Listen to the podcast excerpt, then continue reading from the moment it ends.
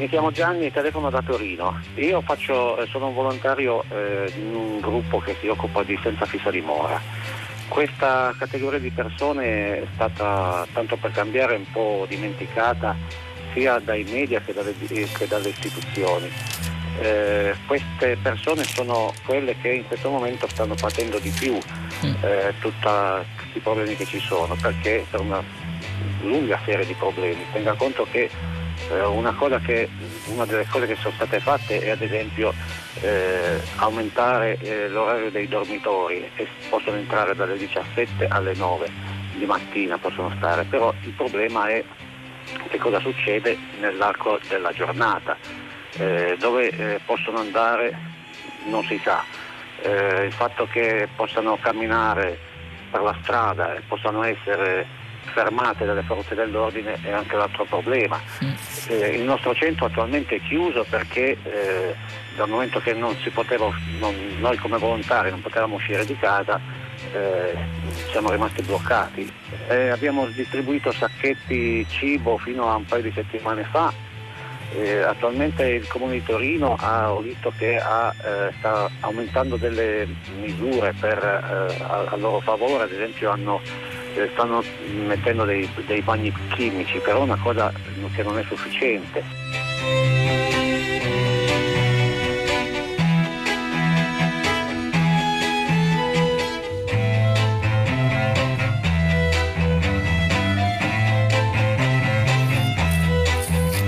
10 e 2 minuti, una buona giornata da Pietro del Soldà, benvenuti a una nuova puntata di Tutta la città ne parla, ancora una volta da remoto, dalle nostre case, stiamo conducendo questi programmi di Radio 3 in una stagione davvero eh, unica, storica e difficilissima e dolorosissima che ci porta ad avere soprattutto grande, grande incertezza nei confronti del futuro, su come si trasformerà la società italiana.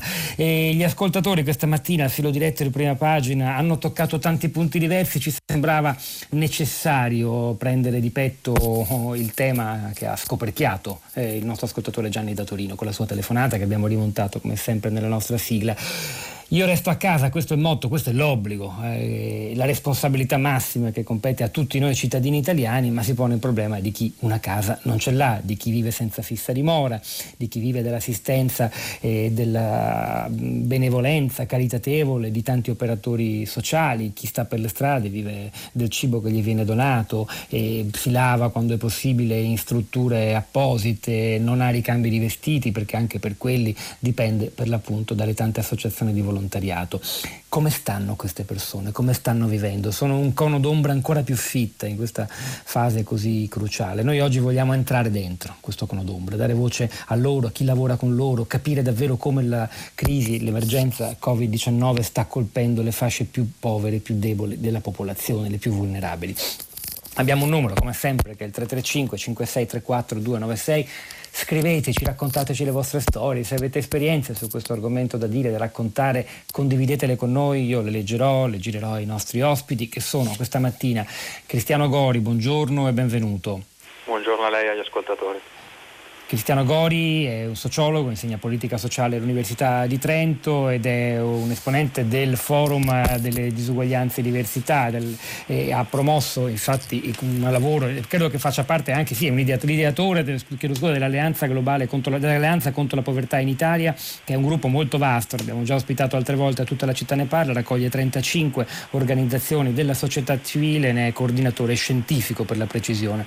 Allora, voi Gori, beh, anzi prima di dare la la parola, credo siano collegate anche due persone da cui vado subito. Francesco Chiavarini, buongiorno, benvenuto anche lei. Buongiorno a lei e buongiorno agli ascoltatori. Portavoce della Caritas Ambrosiana. Beh, insomma, fare il lavoro che fa la Caritas, in particolare oggi, in uno degli epicentri della crisi, come la città di Milano, penso sia ancora più difficile. Eh, buongiorno anche a Stefania Mascetti, benvenuta. Grazie, buongiorno a voi. Stefano Mascetti è una giornalista di Internazionale. Sul sito del settimanale internazionale ha pubblicato insieme al collega Giuseppe Rizzo un articolo, devo dire, molto illuminante perché mette nero su bianco dire, la, le storie, le storie concrete di queste persone, gli ultimi, gli ultimi in ogni senso che oggi pagano un prezzo ancora più elevato per la crisi, la solitudine dei senza tetto nei giorni del coronavirus. Pensate che soltanto a Roma, raccontano Mascetti e Rizzo, sono circa 15.000 i senza tetto, quindi la situazione è davvero emergenziale generale. Anzi, se Gori è d'accordo, darei innanzitutto la parola a Francesco Chiavarini. Noi cerchiamo sempre in queste puntate di tutta la città ne parla di iniziare dalla Lombardia, perché lì dire, la crisi sta colpendo molto più duro. Forse nel resto d'Italia non si è ancora capito quanto duramente, nel senso che eh, soltanto i lombardi sanno cosa vuol dire uscire di casa con lo spettro, col terrore. Chiavarini, a lei, allora, innanzitutto come sta andando avanti il vostro lavoro, la condizione di senza fissa dimora in Lombardia? Certo, beh, eh, noi siamo impegnati sul campo eh, cercando di salvaguardare diciamo, due principi, da un lato la tutela della salute dei nostri ospiti, dei nostri volontari e dei nostri operatori e dall'altro la solidarietà nei confronti delle persone più in difficoltà. E quindi abbiamo scelto di eh, tenere aperti tutti i servizi, i servizi emergenziali, ovviamente riorganizzandoli, adattandoli alle nuove condizioni, per cui ad esempio il eh, dormitorio, okay. il rifugio Caritas è aperto, è aperto, ma facciamo un filtro sanitario all'ingresso, cioè controlliamo la febbre alle persone che entrano, eh, per esempio, eh, il, la mensa per i senza tetto, il refettorio ambrosiano, anche quello abbiamo dovuto riorganizzare il servizio, far entrare le persone in maniera contingentata in modo che non si affollassero all'interno della sala, insomma stiamo cercando di prendere delle misure eh, per garantire comunque questi servizi di base a persone già fortemente in difficoltà e al tempo stesso tutelare la loro salute. Senta eh, Chiavarini, eh, come dire, eh, certo rispondere all'appello io resto a casa senza, senza avercela è davvero una, una, una, una cosa come una beffa ovviamente. Beh, che cosa si può fare di più secondo lei? Beh, si sfiora il paradosso, no? Ci sono purtroppo, appunto, abbiamo sentito di senza tetto multati perché trovati in strada, insomma, e, e sono in strada perché purtroppo i centri diurni dove prima eh, potevano trovare rifugio sono chiusi, appunto perché i volontari e gli operatori non possono eh, garantire quelle misure di sicurezza che sono eh, richieste dalle autorità sanitarie e quindi eh, per loro la vita si è molto molto complicata, noi ce ne accorgiamo insomma e certamente eh, bisogna trovare insomma, dei, dei, sistemi per eh, venire incontro il più possibile a queste situazioni, noi per, com, per come ovviamente è possibile, ad esempio eh, noi abbiamo raccomandato ovviamente a quei mh, dormitori che lo potevano fare perché erano nelle condizioni eh, di poterlo garantire in, in sicurezza, di eh, rimanere aperti anche di giorno. Eh, noi per conto nostro ci stiamo provando in un piccolo dormitorio alla periferia, cioè nell'Interland milanese, insomma, eh, ma ehm, è chiaro che questo eh, comporta uno sforzo organizzativo maggiore per le, per le associazioni di volontariato eh, e, e, quindi bisogna aiutarle a poterlo fare in sicurezza, cioè dando anche agli operatori e ai volontari le famose mascherine che sono introvabili e che sono invece una, dei dispositivi indispensabili in, questi, in, questo momento per poter mh, garantire appunto a loro di lavorare con serenità e, e tutelando loro stessi e le persone che ospitano. Cristiano Gori, allora lei da coordinatore scientifico dell'Alleanza contro la povertà insieme a un'altra realtà che è il Forum Disuguaglianze e Diversità, ne è coordinatore Fabrizio Barca, avete scritto un documento su cosa fare per proteggere nell'emergenza coronavirus le persone più deboli, le famiglie. Ieri noi abbiamo commentato, la puntata di ieri tutta la città ne parla, ha ospitato due rappresentanti del governo, la ministra Catalfo e la ministra Bonetti, alcune delle misure che vanno non soltanto ad aiutare il lavoro e le imprese ma anche la vita quotidiana. Partiamo dalla vita quotidiana dei più deboli, dei più poveri. Allora, voi che cosa proponete e che giudizio date? Se già ne avete uno elaborato delle misure contenute dal governo, le, le ritenete sufficienti? Mi, mi, rivolgo, penso per esempio ai, cioè, parliamo di una fascia più protetta rispetto ai senza fissa dimora di cui raccontava Chiavarini, però ci sono molte persone che se anche una dimora ce l'hanno hanno davvero un futuro molto molto incerto e a loro vanno un po' di soldi, degli aiuti, eh, sospensione degli adempimenti fiscali, basta. Allora, intanto di nuovo buongiorno, solo una precisazione, io non sono più coordinatore scientifico dell'Alleanza contro la povertà e, e, ho, e ho, come professore ho collaborato col Forum Disuguaglianze per seguire questa crisi.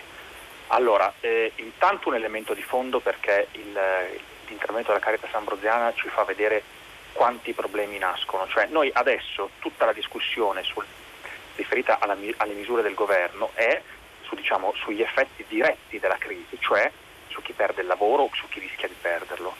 Poi c'è tutto il, il pacchetto degli effetti indiretti, cioè è chiaro che il, il senza dimora già un lavoro non ce l'ha, però il, il, l'impossibilità di contatti personali mette a difficoltà la possibilità di ricevere servizi, ma se lei ci pensa è lo stesso problema che in tanti realtà locali c'è con gli anziani non autosufficienti che devono ricevere servizi a casa. Tutti questi servizi del welfare locale sono servizi alla persona, che quindi implicano un, col- un rapporto personale che in questo caso è difficile.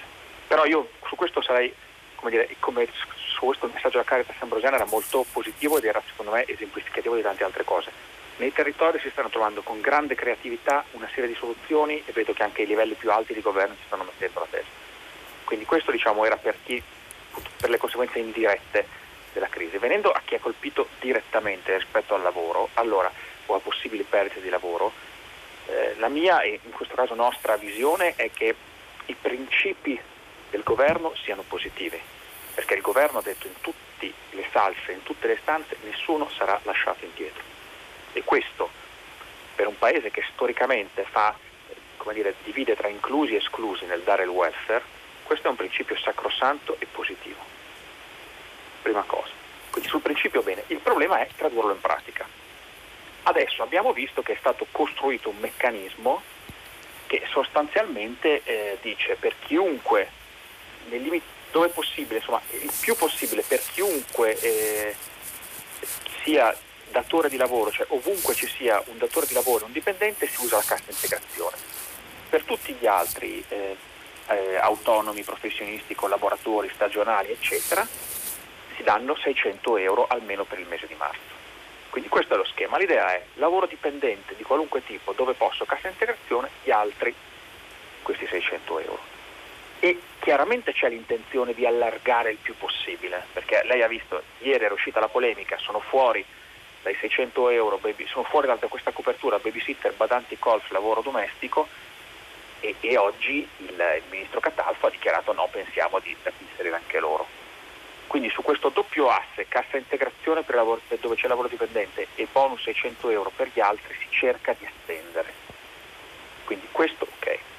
Quali sono i problemi? Eh, eh, secondo, secondo me, secondo noi ci sono due problemi da affrontare, sapendo che appunto che è chiaro, il primo, il primo intervento lo fai di fretta e va bene, ma adesso considerando che non è finita qui, ci sono due problemi. Primo, capire chi rimane fuori da queste maglie seppure larghe e ovviamente il primo sguardo va a chi ha un rapporto di lavoro saltuario se non irregolare, cioè chiaro, dove il lavoro, tanto meno il lavoro è tracciabile, e tanto meno è difficile richiedere un, un sostegno perché l'hai perso, perché ti hai diminuito. Quindi primo, vedere chi rimane fuori. Secondo, questo è il grosso limite delle misure attuali, che ci sta perché c'era poco tempo, bisogna differenziare le risposte in base alle esigenze della gente. Cioè in questo momento per dire si danno 600 euro a chiunque sia autonomo, che abbia un enorme guadagno o che abbia perso tutto, che sia povero in casa. Evidentemente questo non funziona, bisogna riconoscere le differenze e anche... Ma, eh, ma scusi, ma mh, mm, dopo ritorniamo a, a, chi né un lavoro né una casa ha sopra la testa, ma il, è, è, realistico riuscire in tempi veloci a, a, ad analizzare i requisiti, quindi a identificare Beh, diciamo, le categorie? Questo, questo, no, questo è un, è un argomento di dibattito tecnico, è il motivo per cui negli altri paesi si dice non bisogna inventare nuove misure come sono stati fatti i 600 euro, ma bisogna usare quelle esistenti. Cioè è chiaro che se lei deve inventare una nuova misura come il bonus 600 euro in pochi giorni metterla in pista, più che dare lo stesso ammontare a tutto non, non può fare. Per dire, se lei invece usava il reddito di cittadinanza dicendo usiamo il reddito di cittadinanza che già mi permette di valutare tutta una serie di criteri delle condizioni delle persone, facciamo un reddito di cittadinanza straordinario per tre mesi con dei criteri allargati, poiché il reddito di cittadinanza è già montato, le consentiva di di eh, capire meglio le differenze. Questo, questo è stato Cristiano l'unico Gori, punto, sì. è l'unico punto Prego, su cui diciamo, eh, l'unica critica che viene fatta al governo, cioè negli altri paesi non si inventano misure nuove, ma si usano quelle che ci sono proprio per questo banale motivo, che in pochi giorni ti conviene usare quello che hai perché già ti permette di capire meglio le condizioni delle persone. In Italia con questo bonus stato... 600 euro si è stata fatta la scelta diversa. È stato molto chiaro Cristiano Gori, eh, lo, ringrazio, lo, ringrazio, davvero e poi ci, ne torneremo a parlare chissà quante volte, vedremo poi dopo questo decreto che è stato definito anche dal Ministro Gualtieri, il decreto marzo, eh, cosa seguirà nei prossimi giorni, nelle prossime settimane, se vi sarà un decreto aprile, un decreto maggio e se avranno natura diversa e anche magari una differenziazione interna. Ma torniamo ancora ai più poveri tra i poveri, quelli che, mh, come raccontava Francesco Chiavarini, portavoce di Caritas Ambrosiana, appunto non hanno un posto dove stare e quindi so- soffrono in questo momento di tantissime privazioni, dalla mancanza di qualcuno che dà loro eh, vestiti con cui cambiarsi, la possibilità di farsi una doccia ogni tanto, la chiusura dei ristoranti significa spesso anche la chiusura di, quei, eh, di quel canale di flusso di donazione di cibo avanzato che spesso per i senza fissa dimora sono il pasto principale. Stefania Mascetti, come dicevo, giornalista internazionale, svolge credo anche un'attività di volontariato andando a, a, a dare assistenza e cibo ai senza eh, tetto in giro per la città di Roma, che credo è la città italiana che ne ha di più in numero. Mascetti, ancora buongiorno sì, e, e benvenuta. Buongiorno. Voi avete Grazie. raccontato delle storie, io ho letto il vostro reportage su, su Internazionale, la solitudine dei senza tetto nei giorni del coronavirus, che vi consiglio di andarvi a cercare a leggere, perché solo a, guardando dentro quelle storie si capisce bene la situazione. C'è un ragazzo brasiliano appena arrivato a Roma da poco, totalmente smarrito, una famiglia che è arrivata dall'Africa e sta vicino alla stazione Termini, che, che non aveva neppure contezza della situazione e esatto. l'hanno dovuta spiegare. Questo è il problema, perché come dicevate insomma, nella, nella, vostra conversazione effettivamente eh, si tratta di un'emergenza nell'emergenza, perché nel decreto di queste persone non si parla, tutto viene lasciato soprattutto agli enti locali che hanno qualche difficoltà adesso ad organizzarsi, fanno delle misure, chiamiamole tampone. La nostra esperienza, mia di Giuseppe Rizzo, eh, abbiamo scritto questo articolo per il sito di Internazionale, eh, facendo il nostro giro, chiamiamolo così, insomma, intorno alla stazione Termini, con la comunità di Sant'Egidio. Effettivamente um, notiamo questa, questo grande isolamento perché questa rete che spesso esiste intorno alle persone senza dimora, anche ristoranti, persone del quartiere eh, che adottano in un certo senso, comunque aiutano delle persone, comunque fanno una rete di solidarietà, parrocchie, eh, associazioni che magari un pasto caldo, una doccia, il bagno, anche lavarsi le mani che comunque sappiamo che è una precauzione diciamo, fondamentale che viene raccomandata dal, dal, Ministero della Sanità, quindi garantiscono questo, questo, questo, questo tipo di servizi. E invece sono proprio sempre i più deboli, i più fragili che vengono a pagare questo isolamento forzato. E spesso non sanno neanche esattamente quello che sta succedendo perché noi ci informiamo su internet, la televisione, eh, però eh, se manca il contatto fisico, se manca, il, se manca appunto questa rete di quartiere, queste persone spesso non capiscono, quindi ci siamo trovati anche a spiegare di dover tenere le distanze, spiegare perché andiamo con la mascherina, per esempio sembravamo un po' dei marziani perché la città è deserta, la città è buia per esempio, anche con problema di sicurezza, queste persone spesso dormono da sole in angoli completamente bui, quindi non hanno più nessuno che gli porta cose da mangiare, da bere, da coprirsi perché ancora fa freddo. Quindi questo isolamento forzato che diventa ancora, o anche dell'emosina per esempio, alcuni ricevono anche degli aiuti.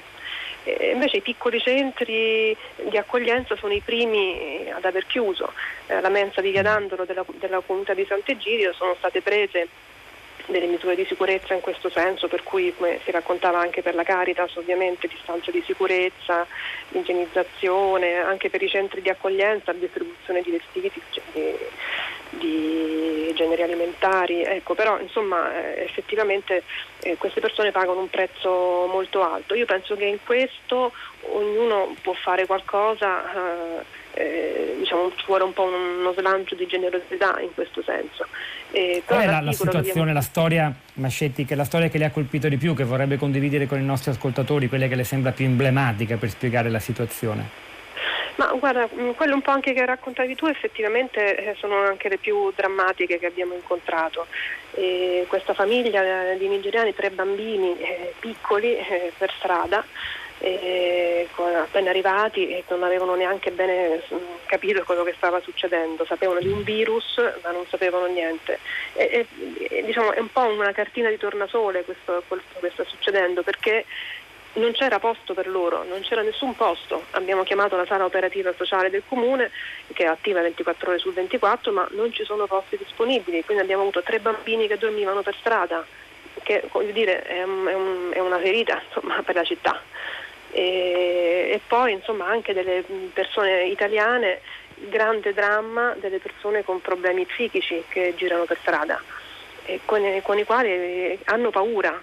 E quindi c'è un, questo, c'è un ragazzo che eh, non vuole mai nulla perché non accetta nulla, però continua a vagare per strada, eh, è difficile da contattare e chiaramente eh, con lui eh, eh, bisogna attimo, a lui un attimo spiegare quello che succede, anche per lui stesso e per, per un problema anche di sanità pubblica pubblica, sì, questo è un altro tema che vorrei affrontare. Nel frattempo Alessandro da Verona al 335 5634 296 ci racconta che almeno il dormitorio comunale rimane aperto anche di giorno, perché una delle cose che emerge dalle diverse storie, anche dallo stesso reportage di Mascetti e, e Rizzo, è che gli operatori invitano queste persone, quelle che fanno riferimento anche soltanto di giorno ai centri di accoglienza, di stare lì, di non andare via, di non andare in giro per la città. Certo non li possono obbligare.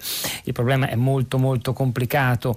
E poi ancora Giulio, no, Raffaella da Firenze che racconta, eh, di, cioè ci chiede anzi di ricordare i ragazzi, i ragazzi africani per esempio, quelli che stazionavano davanti ai supermercati adesso non possono più guadagnare perché non possono più avere l'elemosina. Cerchiamo di organizzarci per dare una mano nell'interesse loro e anche nostro perché siamo tutti e tutti eh, coinvolti eh, in tutto questo. Infatti Chiavarini io le chiederei due cose. Francesco Chiavarini, Caritas Ambrosiana. La prima è appunto far capire che eh, non è che questo, c'è l'emergenza nazionale, beh, forse bisogna prima pensare a noi stessi e poi agli altri.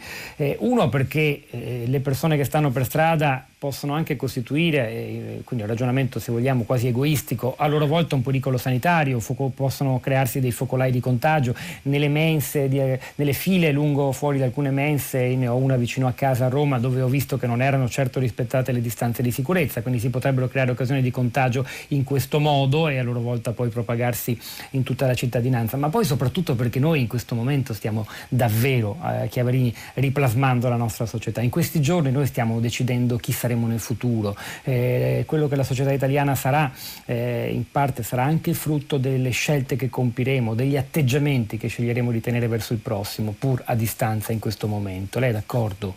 Certo, certo. Allora, in realtà questa crisi sta mettendo eh, in luce le debolezze del nostro paese tanti, in tanti settori, da tanti punti di vista, purtroppo anche nel campo dell'assistenza, gli ultimi, insomma, nei sistemi di, di welfare. Ad esempio, mh, per mettere insieme diciamo, un po' l'intervento del professor Gori e della, mh, della giornalista di internazionale Mascetti, eh, per esempio eh, si potrebbe forse cogliere finalmente l'occasione eh, per eh, ehm, ehm, istituire in ogni comune davvero le eh, residenze anagrafiche per i senza tetto. Eh, la residenza anagrafica è fondamentale per i senza tetto perché grazie al registro nelle analisi dei comuni senza tetto possono accedere a diverse misure di sostegno, compreso il reddito di cittadinanza di cui diceva prima il professor Gori, eh, da cui paradossalmente mh, parte dei senza tetto sono oggi esclusi perché appunto non sono dei fantasmi per la pubblica amministrazione, cioè non hanno un, eh, un indirizzo seppur fittizio eh, eh, che gli consente appunto di ricevere la tessera eh, del reddito di cittadinanza. Ora, eh, siccome moltissimi sono i comuni eh, inadempienti e che non hanno ancora istituito presso alle anagrafi questi registri, al di fuori delle grandi città, nei piccoli comuni, nei medi, piccoli comuni italiani praticamente queste anagrafi non esistono, allora sarebbe forse questa l'occasione finalmente per eh, fare uno sforzo e eh, adeguarsi mh, mm, e, insomma, applicare questa legge, eh, questo obbligo di legge che in realtà c'è ma viene completamente disatteso e questo potrebbe essere un, diciamo, un modo per anche migliorare in futuro mh? Mm, eh, e, fare in modo appunto che eh, una, una, fascia di, di, popolazione oggi particolarmente emarginata possa trovare un sostegno adesso in questa emergenza e eh, nei mesi che verranno, perché noi abbiamo assolutamente l'impressione che dentro questa grande emergenza sanitaria sta nascendo, sta mh, covando una grande crisi sociale. Mm, eh, noi cominciamo a vederne ora eh, le avvisaglie, eh, ma temiamo appunto che questa crisi potrà esplodere eh, nei prossimi mesi, quando diciamo,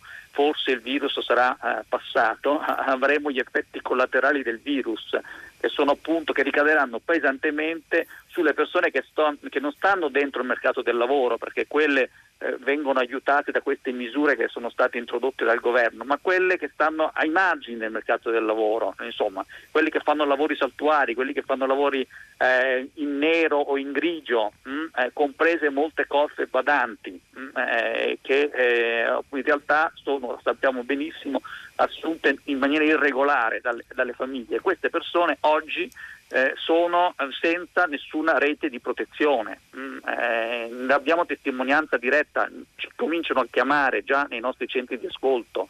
Eh, l'altro giorno eh, all'Emporio della Solidarietà di Garbagnate Milanese ho incontrato personalmente una signora che mi ha detto eh, che da quando eh, si è diffuso l'allarme per il coronavirus le signore non la chiamano più a fare i lavori in casa mh? Mm? e questa persona mi ha detto chiaramente che se lei quei lavori non li fa non percepisce un euro, cioè non guadagna nulla eh, non può, eh, e quindi la sua condizione già particolarmente precaria eh, viene messo ancora più sotto stress. Eh, è chiaro che persone come queste eh, saranno le vittime eh, del, eh, sociali del, di questa emergenza sanitaria dobbiamo cominciare a preoccuparcene. Mm? Eh, il, il rischio dunque, dalle parole di, di, Francesco Chiaverini, portavoce Caritas Ambrosiana, che, che, è la fine di questa crisi, perché una fine ci sarà, se non altro quando sarà disponibile il vaccino, ma noi speriamo che arrivi davvero prima, visto che i tempi per il vaccino, assicurano gli scienziati, non si possono comprimere più di tanto,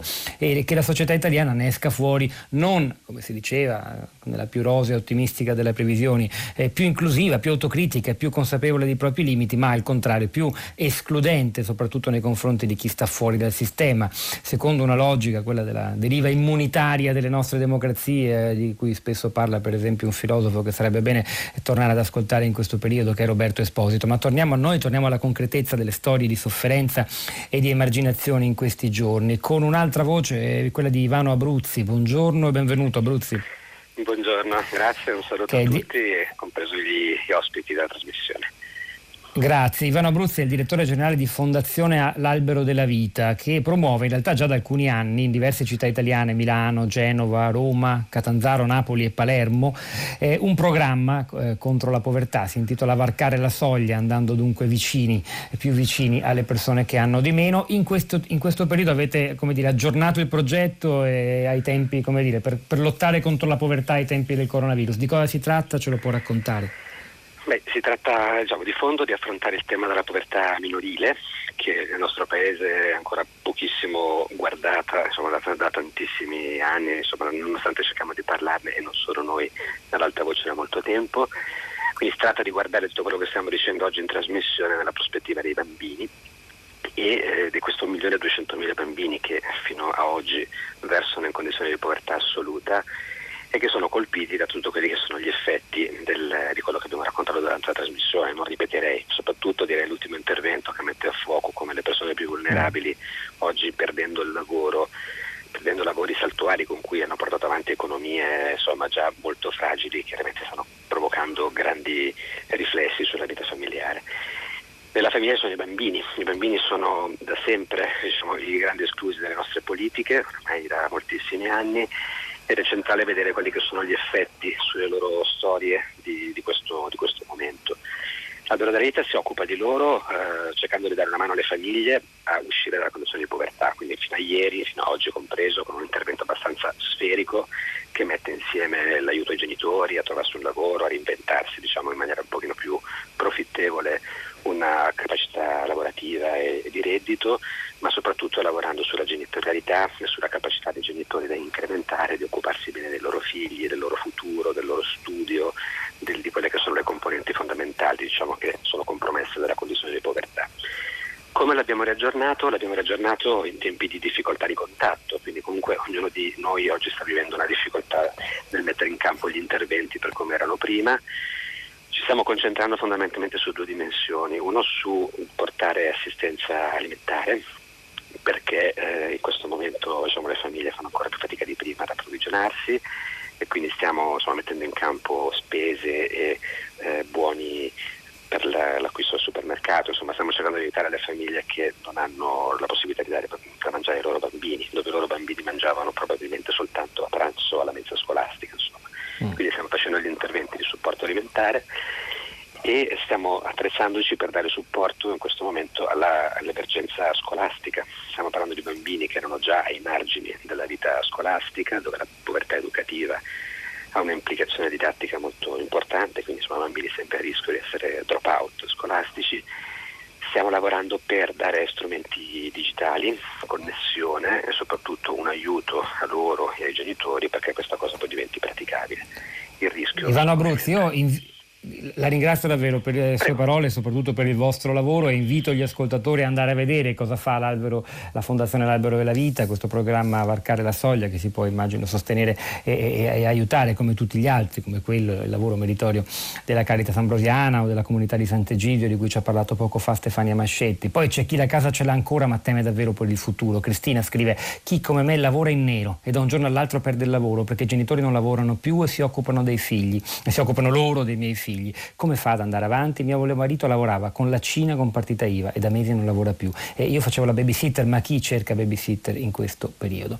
Noi ora continuiamo, continuiamo in musica con un brano che è stato cantato per la prima volta in questa versione domenica sera, ospite di Fabio Fazio, Diodato, il vincitore dell'ultima edizione del Festival di Sanremo, ha interpretato La cura di Franco Battiato, un brano splendido, scritto insieme al filosofo Manlio Sgalambro, pubblicato nel 1996 all'interno dell'album Limboscate, e certificato come disco di platino con oltre 30.000 copie vendute. Di cura, tra l'altro, parla anche Papa Francesco nell'intervista pubblicata oggi, rilasciata a Paolo Rodari su Repubblica. Riscoprite i piccoli gesti, dice, abbracci, carezze, figli e familiari. La cura.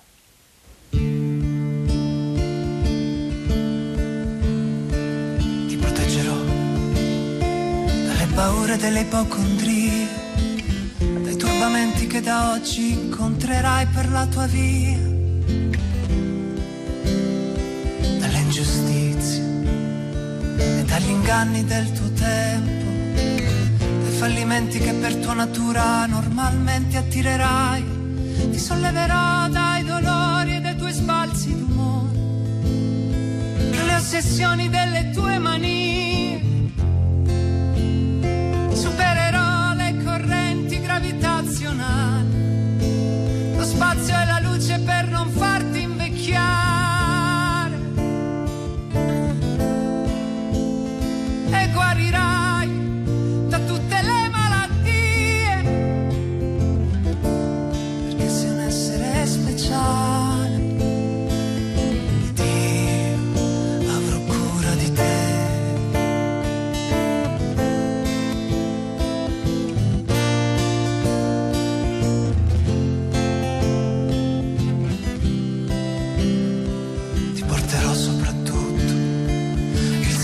silenzio e la pazienza. Percorreremo assieme le vie che portano all'essenza. I profumi d'amore inebrieranno i nostri corpi. La bonaccia d'agosto non calmerà i nostri sensi.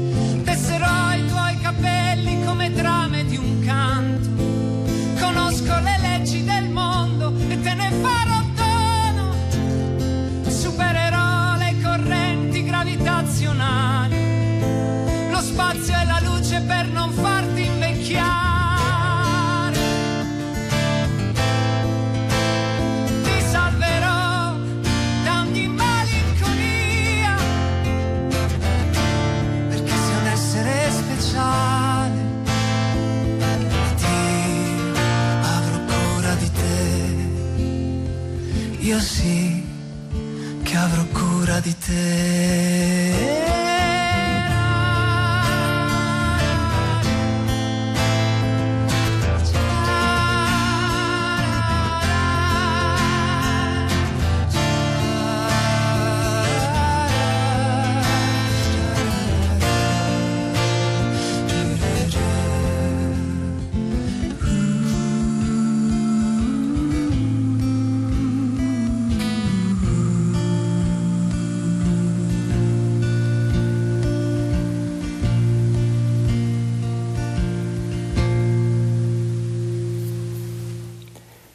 La cura, Franco Battiato, Magno Sgalambro, la voce di Diodato in questa puntata di tutta la città ne parla dedicata proprio a chi di cura ne ha più bisogno, gli ultimi, i più emarginati, ma avere cura di sé, della comunità di cui si fa parte significa anche avere cura della conoscenza, dell'amore per la conoscenza, della ricerca che deve continuare, che mai come oggi si rende evidente a tutti nella sua necessità, soprattutto cura in campo medico-scientifico ovviamente, ma non solo. E a questo proposito noi ora apriamo un'altra pagina in questa puntata.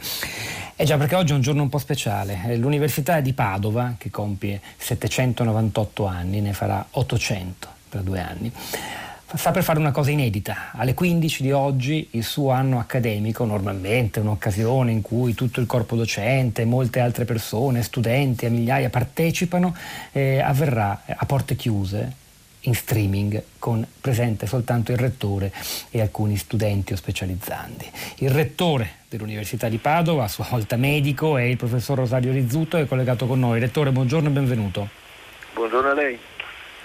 Allora, che cosa sta per accadere? Come avverrà questa inaugurazione in streaming? Che impressione le fa eh, una cosa di questo genere? Ma, Come la sta vivendo lei? Anche?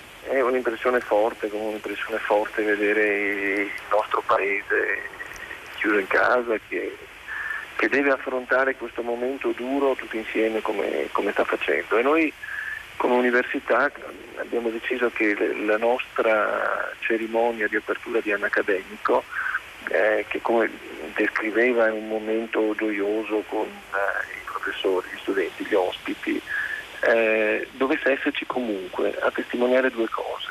La prima è che la cultura e la scienza non si fermano, se l'Italia resiste, resiste anche nel, nell'alta formazione, resiste nelle centinaia di migliaia di ore di lezione che stiamo facendo in, eh, in, modo completamente nuovo, in uno streaming che vede tutti i nostri studenti collegati, tutti i professori collegati e d'altra parte eh, resiste e vogliamo testimoniare il grande impegno della scuola medica, di, di, di, tutto il sistema sanitario e medico, ma il nostro Ateneo è orgoglioso che ci siano i professori, i ricercatori, i tecnici, ma anche, come diceva, gli specializzandi e gli studenti. Oggi sono veramente tutti al fronte e tutti eh, a fare quello che è per noi quello che in questo momento serve.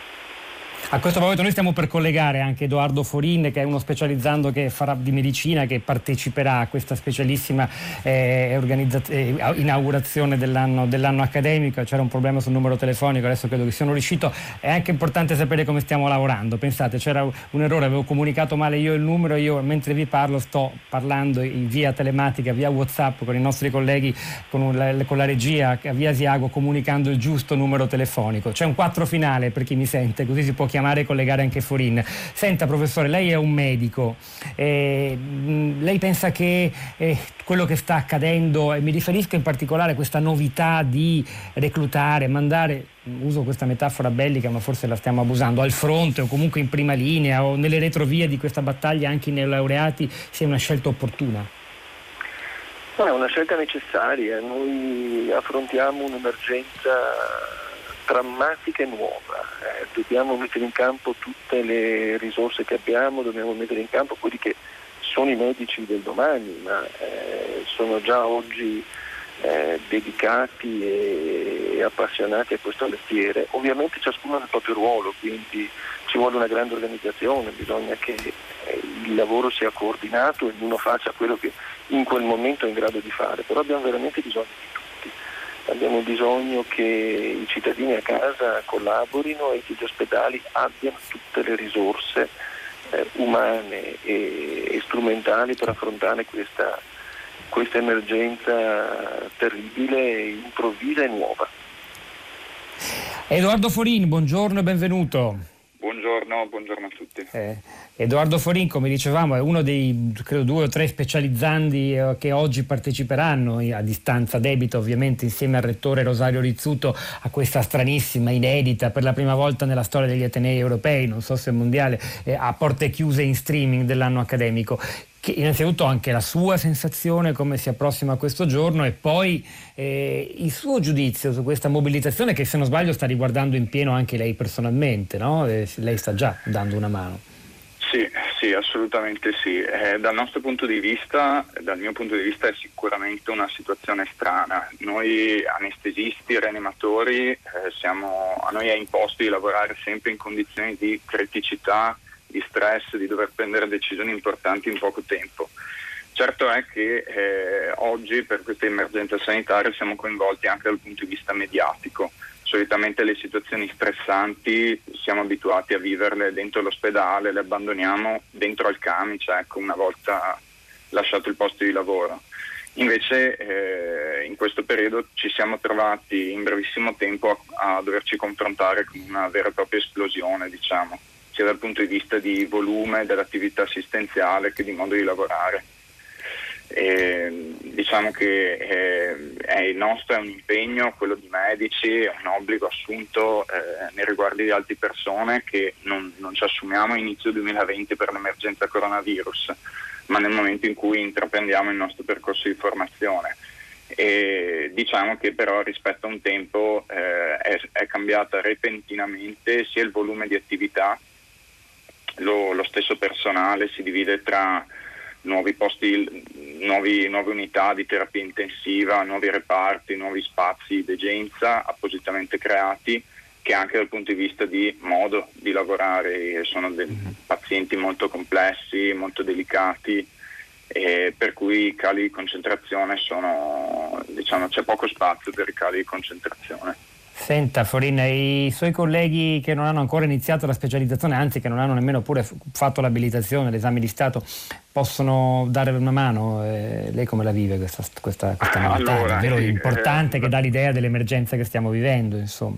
Esattamente, esattamente. Diciamo che da un lato nutro qualche perplessità verso queste nuove, eh, queste nuove decisioni. La laurea, che, la laurea in medicina e chirurgia è una laurea soprattutto in Italia, poco professionalizzante. Eh, sarebbero necessari più eh, tirocini durante lo stesso corso di laurea per eh, insegnarci quello che poi è il nostro lavoro in, in, corsia. È chiaro che in una situazione di emergenza sanitaria come quella attuale tutti, eh, in particolare chi lavora appunto nell'ambito sanitario, devono rendersi disponibili per dare una mano, per cooperare il mio augurio è che questi incarichi che, che verranno assegnati ai colleghi neolaureati siano proporzionati al loro grado di autonomia, che per forza di cose è basso, e che siano eh, tutelati dal punto di vista sia assicurativo che di, eh, di rischio proprio biologico. I, e questo è, è, davvero, è, davvero, fondamentale e non ne dubitiamo che ci sarà, sarà, fatto ogni sforzo in questo senso. Rettore Rosario Rizzuto, volevo chiudere con lei, le lascio meno di un minuto per dirci con quali parole inizierà oggi l'inaugurazione dell'anno accademico dell'Università di Padova alle 15 in streaming. Una battuta proprio. Una battuta, il, l'anno accademico non si apre in un momento così difficile per il Paese con la tradizionale cerimonia nella nostra aula magna, gremita della comunità accademica e dei graditi ospiti, ma per via telematica, cioè con le stesse modalità che lo Stato ha adottato ormai da qualche settimana per svolgere le attività didattiche. Eh, voglio quindi raccontare il cambiamento, voglio raccontare la situazione di emergenza ma anche ribadire la nostra identità di luogo di formazione e scienza che non ha mai interrotto le proprie attività, neppure negli anni più bui della storia italiana ed europea. Lo di Padova non ha mai interrotto negli 800 anni suo, la sua attività di ricerca scientifica e la sua attività di eh, formazione dei giovani. credo che noi abbiamo il dovere di continuare a farlo e di testimoniare che continuiamo a farlo, di testimoniare che l'Italia, il nostro Paese ha la forza che sta mostrando in questi giorni ed è la forza data dalla competenza, dalla coesione, dalla passione di tutti i suoi cittadini. Noi abbiamo il dovere di fare nostro, la nostra parte di lavoro. Rosario Rizzuto, rettore dell'Università di Padova, grazie davvero. Oggi alle 15 l'inaugurazione in streaming dell'anno accademico, grazie anche allo specializzando in medicina Edoardo Forin. È il momento del GR 3 l'Onda Verde, torniamo tra pochissimo per ascoltare voi, le vostre voci, i vostri commenti. Tutta la città ne parla. Chi vuole restaurare il comunismo è senza cervello. Chi non lo rimpiange è senza cuore. Vladimir Putin.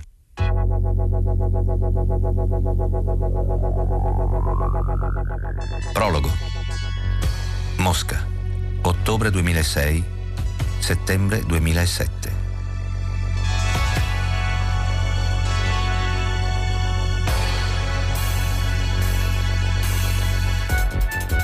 Prima che Anna Politkovskaya venisse ammazzata sulle scale del palazzo in cui abitava il 7 ottobre 2006, soltanto chi si interessava da vicino alle guerre cecene conosceva il nome di questa giornalista coraggiosa, dichiarata avversaria della politica di Vladimir Putin. Da un giorno all'altro, il suo volto dall'aria triste e decisa è diventato in Occidente un'icona della libertà d'espressione.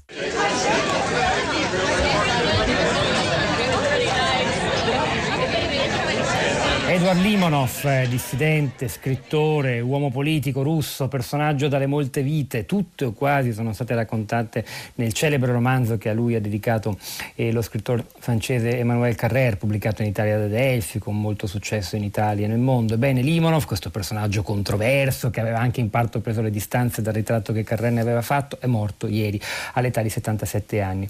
Se avete già letto il romanzo di Carrère e avete voglia di riascoltare la storia di Limonov o se non lo conoscete ancora, ve ne consigliamo l'ascolto della lettura ad alta voce e la trovate sul sito di adaltavoce.rai.it in 15 puntate magistralmente interpretate dall'attore Elio Di Capitani. Come ogni giorno in questo nostro spazio di tutta la città ne parla vi ricordiamo la straordinaria offerta che Radio 3 sta facendo sul proprio sito sta dando a, agli ascoltatori la possibilità di attingere all'archivio di programmi registrati in questi anni, un'offerta letteraria, teatrale, di approfondimento culturale in ogni senso, oltre che ovviamente una straordinaria offerta musicale. Trovate tutto lì. In questo periodo è molto importante non solo per fare altro e non pensare alla crisi, ma perché in questo modo, eh, mantenendo un legame all'insegna della bellezza, della conoscenza, rafforziamo il senso di comunità, anche, eh, scusate se lo ricordo, la comunità eh, che è costituita da Radio 3 e dei suoi ascoltatori. Noi continuiamo, a proposito di comunità e di ascoltatori, ora dando voce per l'appunto ai vostri, ai vostri commenti, alle vostre storie, quello che avete pensato ascoltando questa puntata dedicata agli ultimi, ai senza fissa dimora, a chi la casa non ce l'ha e non si può dunque proteggere dal contagio. Elisa scrive l'associazione di Torino dove faccio volontariato continua a distribuire pasti freddi da asporto e noi volontari facciamo i turni muovendoci con il permesso in tasca, davvero terribile. Vinni racconta nella notte tra lunedì e martedì, cioè ieri ho fatto il solito turno notturno in uno dei dormitori Caritas per i senza fissa dimora eh, dalla Sardegna, scrive lui. Dopo essermi consultato con il responsabile, viste le disposizioni ho compilato l'autocertificazione da un comune all'altro sono andato a fare il turno. Il dormitorio è diventato anche un centro diurno proprio per il fatto che in giro non bisogna, eh, non bisogna bisogna stare queste persone non saprebbero dove andare. I dispositivi di sicurezza sono i migliori possibili, sapete bene qual è il punto sulle mascherine. Gli ospiti hanno mascherine, guanti disponibili e disinfettanti. Altro argomento è la coscienza che gli ospiti hanno del momento, per cui è un continuo spiegare e richiamarli ad osservare comportamenti adeguati alla situazione, con molta prudenza, forse anche rischiando un po', dice Vinni. E vabbè, sai la novità, però manteniamo la nostra umanità, io non ci rinuncio. Ora diamo la voce, apriamo i microfoni, ascoltiamo direttamente il contributo di alcuni ascoltatori, partendo questa volta da Roma, è collegata con noi Anna Maria. Buongiorno e benvenuta Anna Maria. Sì, sono Anna Maria Rivera. Eh, Prego, buongiorno. Un'antropologa, un'antropologa, un'antropologa sì. specialista di analisi di, della discriminazione e del razzismo. Volevo sottolineare un sì. tema. Io so per esperienza quasi personale che tra ehm, senza fissa dimora, eh, almeno nel caso romano, ci sono non pochi richiedenti asilo che pure avrebbero diritto a un alloggio. Eh, io credo che su questa questione bisognerebbe soffermarsi, fare un'inchiesta. Eh, dicevo che io lo so eh, quasi eh, direttamente perché a suo tempo, dieci anni fa, mi imbattei in uno di loro che dormiva eh, appunto davanti alla stazione Termini da otto mesi, eh, un, un, giovane di origine nigeriana richiedente asilo per l'appunto e tentai in ogni modo di trovargli un posto in un centro di accoglienza, non ce n'erano, infine io e mio marito decidemmo di accoglierlo a casa dove è stato per dieci anni residente da noi finché non è riuscito, come dire, a autonomizzarsi, a emanciparsi e a autonomizzarsi, ma di, di casi così eh, ce ne sono moltissimi. E ripeto, a mio parere bisognerebbe fare un'inchiesta su questo. Perché Guardi, diciamo così, prendiamo Anna Maria, adesso la saluto perché voglio dare spazio anche ad altri. Questa puntata e questa anche ultima sua riflessione come lo spunto per approfondire questo argomento che sicuramente non dobbiamo abbandonare in questo momento perché è davvero decisivo. Andiamo da Roma a Ivrea. Ottavia, buongiorno e benvenuta. Buongiorno, grazie. A lei. Io volevo, io sono uh, un assistente sociale, ex assistente sociale e oggi volontaria, faccio volontariato alla Casa delle Donne e con i migranti, osservatorio migranti.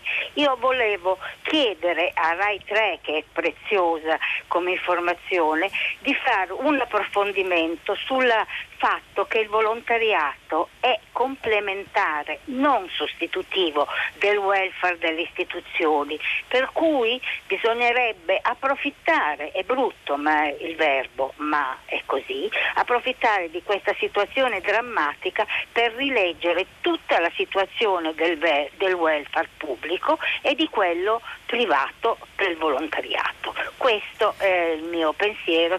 Grazie davvero Ottavia. Andiamo, andiamo velocemente a Trento. Maria, buongiorno e benvenuta anche a lei. Buongiorno, la mia situazione è sicuramente meno dolorosa, volevo solo comunicare che fra due minuti mio figlio si collega nella sua stanza, si sta collegando con l'università per discutere la sua tesi, si laureerà online, è un'esperienza molto straniante, aveva preparato la festa e tutto, invece no, niente, chiuso nella sua stanza a discutere la sua tesi di ingegneria. Ecco, Grazie per aver, è, un, è, uno specchio, è uno, uno, specchio sulla realtà quotidiana che si sta trasformando per tutti noi. Suo figlio si laurea da casa, io sto conducendo il salotto di casa, tutti siamo a casa, ma tutto questo finirà e noi lo sappiamo. Sul tema principale di oggi, la eh, crisi vissuta dai più poveri, Giulia scrive questo, sentite su Facebook. In questo tempo straordinario certo possiamo scegliere se rinchiuderci nelle nostre, sia pur legittime, paure oppure imparare ad accorgerci di chi accanto a noi vive ai mari margini. Ci lamentiamo troppo del nostro disagio, dobbiamo imparare a guardarci intorno e a vedere. Questa situazione difficile per noi è un grido di disperazione per chi non ha protezioni, casa, famiglia, un minimo di sicurezza. Grazie davvero Giulia per le sue parole, grazie a tutti voi hanno lavorato a questa puntata di Tutta la città ne parla, Michele Marzia alla parte tecnica, Piero Pugliese alla regia, Pietro del Soldà a questo microfono casalingo e poi da Via Siago la nostra curatrice Cristiana Castellotti, eh, Cristina Faloci, Sara Sanzi, Rosa Polacco, noi lasciamo la linea a Radio Tremondo, Tutta la città ne parla, torna come sempre domattina alle 10.